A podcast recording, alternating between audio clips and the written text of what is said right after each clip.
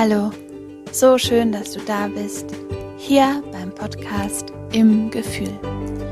Dein Podcast für pädagogisches und persönliches Wachstum.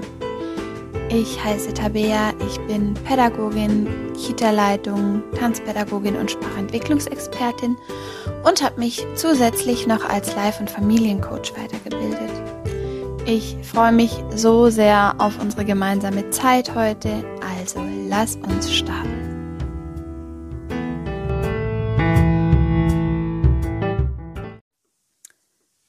Herzlich willkommen zu meinem Podcast heute. Schön, dass du dir die Zeit nimmst.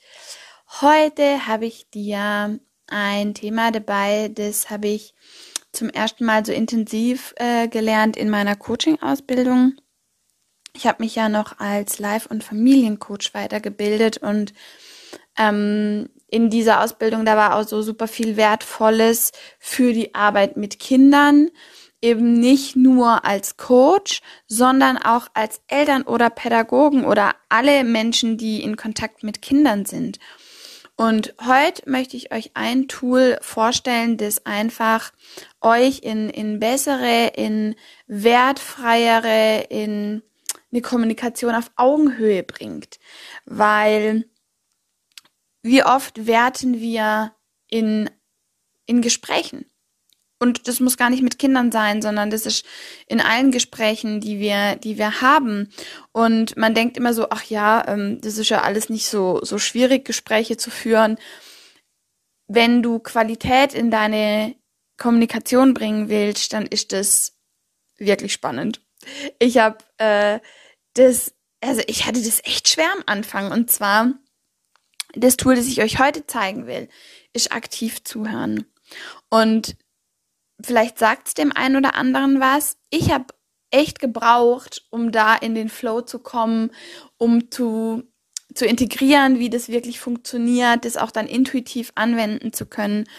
Und jetzt, wo es so ein bisschen in meinem System integriert ist, merke ich wirklich, ja, wie viel Mehrwert ich da hab und wie, wie tiefer ähm, meine Unterhaltungen werden, wie ähm, wertschätzender meine Unterhaltungen sind und dass ich Gespräche eine ganz andere Tiefe verleihen kann, vor allem auch im Umgang mit den Kindern.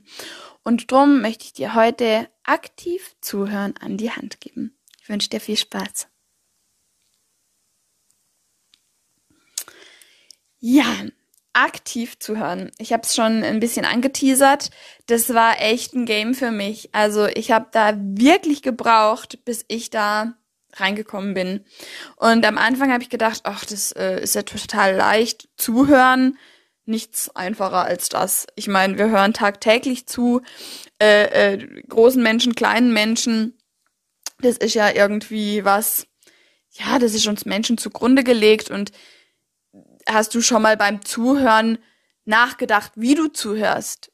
Wahrscheinlich nicht. Ich auch nicht, weil das einfach ein Automatismus ist, ne? Und ähm, dann denkt man eben gar nicht drüber nach und eigentlich steckt im Zuhören so viel Potenzial. Nur wir wissen es überhaupt nicht. Und ähm, die allermeisten meisten Menschen würden wahrscheinlich auch behaupten, dass sie ausgezeichnete Zuhörer sind. Und ähm, es gibt aber viele Untersuchungen, die belegen genau das Gegenteil. Wir reden zu viel, oder zumindest dann, wenn es eigentlich eher unerwünscht ist. Und ähm, es gibt auch eine Studie nach Monika Matschning, ähm, die sagt, 40 Prozent aller Präsentationen und Gespräche sind einschläfernd, 44 Prozent sind langweilig, 13 Prozent sind okay und nur 3 Prozent sind begeisternd. Also das sagt halt auch was aus, ne? Und wenn wir zuhören, dann sind oft unsere Gedanken wo ganz woanders. Heißt, wir, wir lassen uns da ein bisschen berieseln. Dabei sind wir mit den Gedanken schon beim Mittagessen. Was kommt als nächstes? Wir schauen zwischendurch auf die Uhr.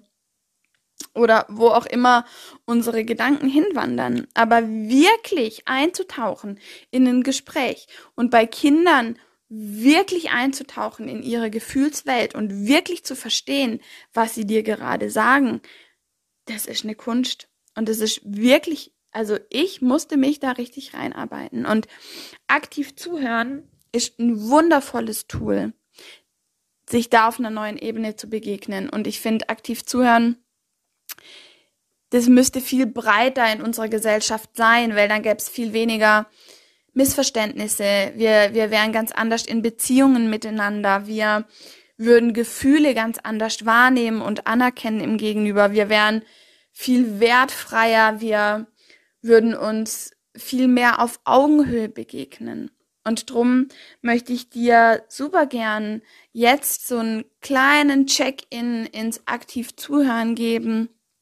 Und vielleicht kannst du so den ein oder anderen Kniff da für dich mitnehmen. Vielleicht ähm, in deinem Beruf, in deinem Privaten, mit deinen Kindern, heißt äh, egal ob im Kindergarten, in Hort, in Schule oder zu Hause, weil das ist auch kein Tool, wo man sagt, ja, das gehört nur in professionellen Kontext, sondern das ist in Familien genauso wertvoll, weil mh, hm, Kommunikationsherausforderungen und Bewertungen oder Abwertungen passieren ja oft da, wo man emotional miteinander verbunden ist. Und das ist natürlich in Familien. Heißt, im, im beruflichen Kontext, da, da sind wir ja einfach nochmal anders. Da gibt's ja auch dieses Vier-Ohren-Modell. Da hören wir eher, sage ich jetzt mal, auf dieser Sachebene. Aber zu Hause, da hören wir ja oft auf dieser Beziehungsebene. Und da hilft aktiv zuhören auch, quasi nicht in dieses Bewerten zu gehen. Und ich bin super gespannt, ja, ähm, ob das hier jetzt vielleicht für dich neu ist oder ob du schon Begegnungen mit aktiv zuhören hast. Ich denke aber auf jeden Fall, ähm, dass es dich bereichern kann. Also, liebe Leute, aktiv zuhören, das ist von Carl Rogers begründet. Das ist ein ähm, US-amerikanischer Psychologe und Psychotherapeut. Der ist eigentlich auch ähm, recht bekannt er hat die, diese Technik des aktiven Zuhörens ähm, als nicht direktive Gesprächsführung etabliert.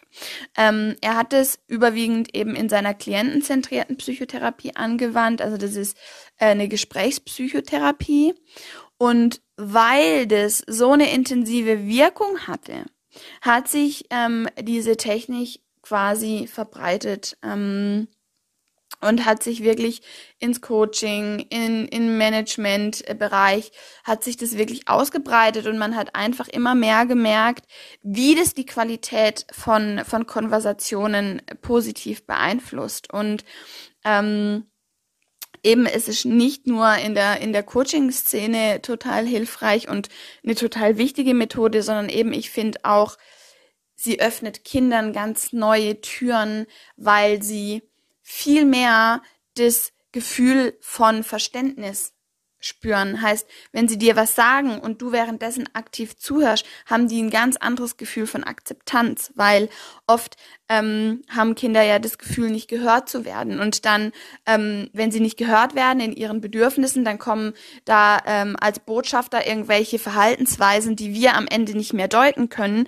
die aber einen ganz anderen Ursprung haben. Und wenn wir quasi an der Wurzel, an der Kommunikation mit unseren Kindern ähm, neue Methoden etablieren, tiefere Methoden etablieren, dann müssen Kinder gar nicht mehr so häufig auf intensive ähm, Verhaltensweisen zurückgreifen, weil sie ja gesehen und gehört sind. Und da kann aktiv zuhören, wie ich persönlich finde, auch sein Teil dazu tun. Weil der Kern der Methode ist eine gefühlsbetonte, also eine affektive Reaktion eines Gesprächspartners auf die Botschaft zum Beispiel des Kindes oder des Sprechers, egal wer, wer quasi da mit dir in Kontakt ist. Und das Schöne ist quasi, dass neben diesem faktischen und inhaltsbezogenen Dialogs, also dieser Sachebene, schließt die Technik des aktiven Zuhörens, nämlich die emotionale Ebene nicht aus. Und die nonverbalen Äußerungen und das gegenseitige Wohlwollen ist genauso wichtig. Und ähm, dem im Gegenzug steht natürlich die direktiven Fragen, ähm, aber die bestimmt dann ausschließlich das Gegenüber. Und das aktiv Zuhören, ähm, das fängt schon da an, dass wenn ein Kind spricht oder dein Gegenüber spricht, wir Schweigepflicht haben. Heißt, das Gegenüber darf sich einfach äußern, ohne dass wir reinkrätschen. Und wie oft machen wir das auch natürlich, ja, intuitiv in, in lebendigen Gesprächen. Da wird der Ball natürlich hin und her und hin und her geworfen. Aber achtmal drauf, das war für mich auch total spannend, wann unterbrechen wir auch manchmal unser Gegenüber? Ähm, gar nicht mit, mit böser Absicht, sondern im Flow oder im, im Impuls, dass wir da was reinwerfen, dass wir was ergänzen wollen. Aber mir hat es wirklich als so Schlagwort dieses Ich habe Schweigepflicht, sobald der Gegenüber spricht, sobald das Kind sich äußert. Und auf keinen Fall wird er unterbrochen oder ihm ins Wort gefallen. Und erst wenn mein Gegenüber endet oder wenn das Kind fertig erzählt hat, und bei Kindern ist es ja auch manchmal so, bis die dann das Erlebte in Worte gefasst haben, bis die Gefühle in Worte gefasst haben. Das braucht Zeit und manchmal haben wir die auch nicht. Natürlich haben wir die auch nicht. Aber ich finde es immer schön, wenn man nicht auf Kosten von schlechten Rahmenbedingungen seine Vision von guter Pädagogik einfach direkt beerdigt und sagt, wir haben eh keine Zeit, wir sind eh immer im Stress, wir sind eh immer unterbesetzt. Zu Hause als Mama und Papa, wir, wir sind immer unter Druck, wir haben zu wenig Zeit, wir machen hundert Dinge gleichzeitig und ähm, zum Zuhören haben wir schlicht und ergreifend keine Zeit. Und ja, es ist die Realität. Natürlich ist es die Realität. Aber was passiert denn, wenn wir aufhören, ähm, an, an, an das Optimale zu glauben, an, an Plan, Plan B zu glauben? Dann können wir ja alles, alles jetzt beerdigen und sagen, naja, ähm, wir haben halt nicht die Rahmenbedingungen dazu. Und ich glaube, es gibt immer Momente, in denen zum Beispiel aktiv zuhören möglich ist. Und es ist überhaupt nicht schlimm, dass an einem Tag das vielleicht nur ein, zweimal hingehauen hat, da ähm, wirklich zu verweilen.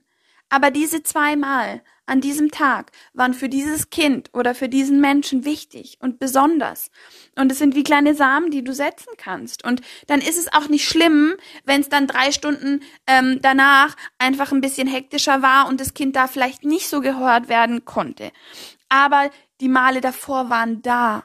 Und drum möchte ich dich immer wieder ermutigen, auch wenn du schwierige Rahmenbedingungen hast, auch wenn es stressig ist, dann darf das so sein, aber guck, wo deine Inseln sind, wo es eben doch mal möglich ist. Weil dann ähm, kommt es in eine Balance und dann ist es nicht schlimm, wenn es eben halt auch mal abgewürgt ist, wenn das Kind mal unterbrochen ist. Wenn man mal sagt, du, äh, erzähl's mir bitte später, schau mal, ich ähm, hab gerade die Suppe auf dem Herd, aber ich höre dir nachher total gern zu. Überleg dir schon mal, was du mir erzählen magst. Und dann macht es mit der emotionalen Welt vom Kind keinen Schaden. Aber wenn Kind permanent abgewürgt ist, dann wird das Kind irgendwann nicht mehr kommen, um dir Dinge zu erzählen, weil es das Gefühl hat, dass es nicht wichtig ist.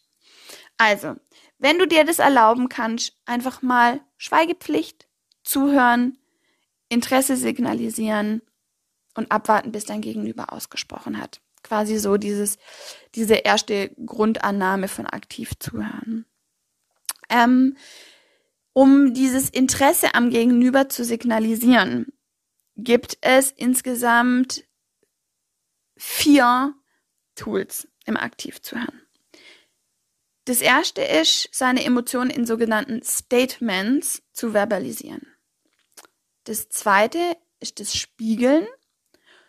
Das dritte sind Signale und schließlich das vierte sind vertiefende Fragen. Also Statements, Spiegeln, Signale, Fragen. Das hört sich jetzt super abstrakt an. Ich konnte am Anfang auch nicht mit anfangen.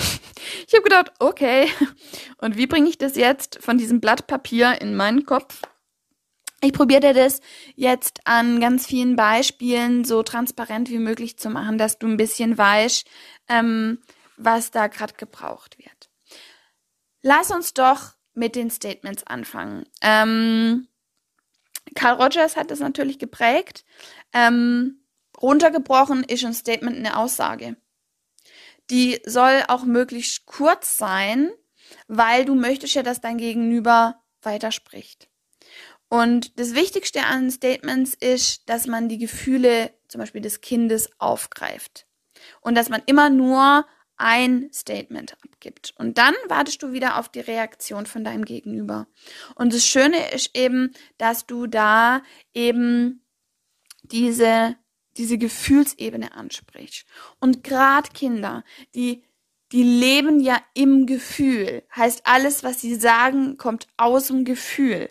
Und drum finde ich eben das aktiv Zuhören total matcht mit, mit, mit, mit der kindlichen Entwicklung, weil es sie da abholt, wo sie sich fühlen. Und wenn, wenn die dir was erzählen und du gibst ein Statement über ihre Gefühle ab, dann haben die ja sofort das Gefühl, dass das, was sie gesagt haben, angekommen ist. Und das gibt ihnen die Sicherheit, auch weiter zu sprechen. Weil wenn die irgendwas sagen und haben das Gefühl, äh, der Gegenüber hat gerade gar nichts von dem verstanden, was ich ihm eigentlich sagen wollte, dann lösen sie es entweder selber und gehen dann doch in Sandkasten und hauen doch die Schippe über den Kopf, weil der Versuch ist ja gescheitert, hier irgendwie Not anzumelden. Oder sie kommen nächstes Mal gar nicht und nehmen gleich die Schaufel und Klong. Ne? Also wir kennen es ja, dass wenn Kinder nicht mehr weiter wissen, dass es dann eben manchmal in körperlichen Signalen endet. Und ähm, wir sind dazu eingeladen, sie zu begleiten, eben diese neuen Ebenen zu finden. Und da müssen wir einfach gebildet sein. Und das macht es so viel leichter. Und natürlich kann man als Mama und Papa oder als Pädagoge intuitiv ganz viel richtig machen. Ohne Frage. Aber ich merke, wie viel zusätzliche Qualität mir eben diese Bildung in, in Kommunikation eben ermöglicht. So, jetzt mal ganz ganz konkret ein Statement. Das Kind kommt zu dir und sagt, Tabea, ähm, also ich war jetzt hier im Sand und äh, der, der Tim hat mir äh, den Bagger weggenommen. Aussage vom Kind. Dann kommt ein Statement. Statement meistens drei Worte und ein direkten Anspruch, äh, Ansprache. Also ähm, meistens das Du. Ähm, Tabea, der hat mir das weggenommen. Du bist verärgert. Drei Worte. Du bist verärgert. Oder das ärgert dich. So, drei Worte, die aber genau das Gefühl des Kindes ansprechen. Und jetzt könnte man sagen, naja, Tabea, aber du weißt ja gar nicht, ob der sich wirklich ärgert. Und es stimmt. Ich weiß es wirklich nicht. Und das Schöne am Statement ist, du musst nicht allwissend sein, um die Gefühle deines Gegenübers zu wissen, weil es geht gar nicht darum, richtig zu liegen. Das ärgert dich. So, das Kind hat jetzt zwei Möglichkeiten. Entweder es bestätigt es und sagt, ja, weil ich hatte das zuerst und es ist so gemein, dass der mir das weggenommen hat und er gibt's mir nicht mehr zurück. So, bestätigt. Kind fühlt sich verstanden, sagt, ja, so ein Käse, der gibt mir das nicht mehr zurück. Ich finde es überhaupt nicht in Ordnung. Zweite Möglichkeit, das Kind verneint es, weil es eben nicht das Richtige ist. Heißt, das Kind sagt, nee, ich ärgere mich nicht, ich bin voll traurig, weil das ist mein Freund und immer nimmt er mir was weg. Boah, wie wertvoll für dieses Kind eingeladen zu sein, zu gucken, was es fühlt. Und das hast du wertfrei, wertschätzend und auf Augenhöhe gemacht, indem du einfach drei Wörter gesagt hast. Das ärgert dich. So. Wichtig ist auch, dass du ähm, beim, ähm, beim Statement nicht in eine Frage rutscht. Das war für mich so schwierig. Ich habe dann quasi nicht gesagt, das ärgert dich, Punkt, sondern das ärgert dich, und was wir dann machen, ist ja, dass wir die Gefühle vom Kind in Frage stellen. Also, ärgert dich das wirklich? Äh, ist ja jetzt wohl nicht der Rede wert. Und dann ist das Kind wieder abgewertet. Das ärgert dich ist einfach eine Feststellung. Und das Kind hat zwei Wege, um zu gucken, wo soll es langgehen. Soll geht's in Bestätigung? Ja, genau, der hat oder Nee, weil wir haben eigentlich miteinander gespielt, aber wir haben halt gesagt, wir wechseln ab und er gibt's nicht mehr zurück. An was für wichtige Informationen du dadurch kommst. Drei Wörter. Und ähm, da gibt's unterschiedliche ähm, sage ich mal, Einstiege in dieses Statement. Du kannst sagen, ähm, eben, das ärgert dich. Oder du bist geht auch. Du bist traurig. Oder man spürt, wie du sauer bist. Oder du fühlst dich ungerecht behandelt. Da, da gibt's mehrere, ähm, mehrere Einstiegsformen. Also es muss nicht immer das ärgert dich sein. Du kannst eben auch mal mit du anfangen. Ähm, du bist wütend. Geht zum Beispiel auch. Also da hast du mehrere, ähm, mehrere Möglichkeiten. Das ärgert dich. Du bist traurig. Man spürt, wie du wütend bist oder enttäuscht bist. Du fühlst dich ungerecht behandelt. Das wären jetzt so Statementformen, die da zum Beispiel ähm, ganz gut reinpassen würden. Ne? Und ähm, wichtig ist einfach, dass das Statement immer kurz ist, meistens eben drei Wörter hat und wirklich eben immer diese direkte Ansprache. Nicht, ich habe das Gefühl, dass du, sondern du bist frustriert. Du bist traurig. Also diese drei Wörter, weil die ermöglichen dir das quasi. Also du hast quasi dann wirklich eine Form mit Adjektiven. Du bist stolz. Du bist mutig. Das gibt's nämlich auch im Positiven. Ne? Also Statement bedeutet nicht immer die Beschreibung von negativen Gefühlen. Das kannst du in beide Richtungen machen, sowohl positiv als auch negativ. Eben, wie beschrieben, die Adjektiven. Du bist fröhlich, glücklich, traurig, wie auch immer.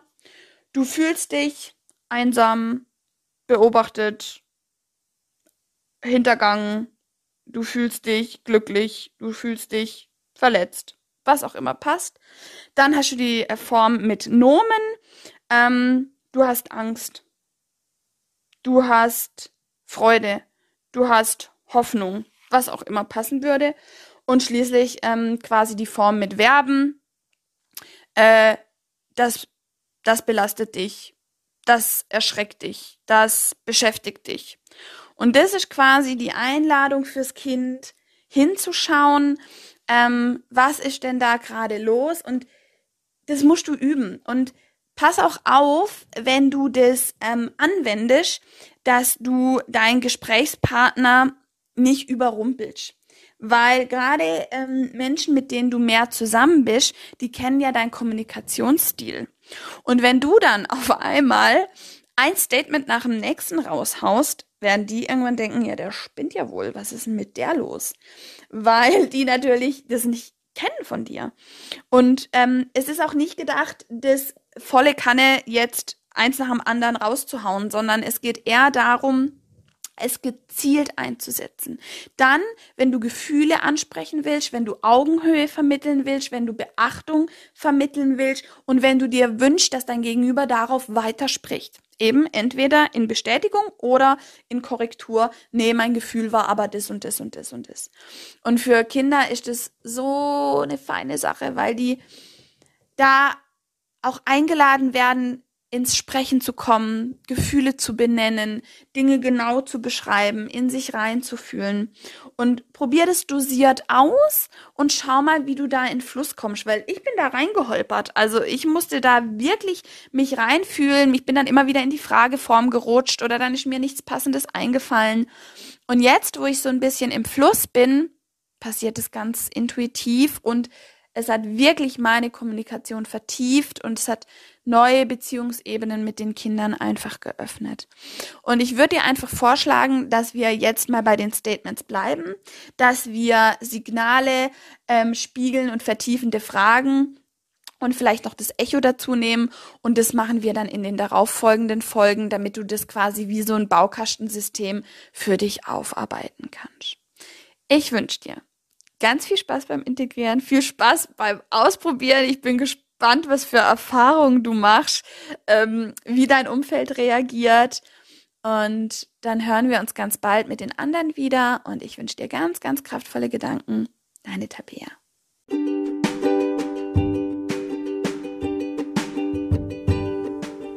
Ich hoffe, du kannst aus der Folge etwas mit in dein Leben nehmen ich freue mich, wenn wir uns auf Instagram zusammenfinden unter im Unterstrich Gefühl Unterstrich. Abonniere und like gern den Podcast und begleite ihn auf seinem Weg in die Welt. Ich wünsche dir ganz kraftvolle Gedanken. Bis zum nächsten Mal, deine Tabea.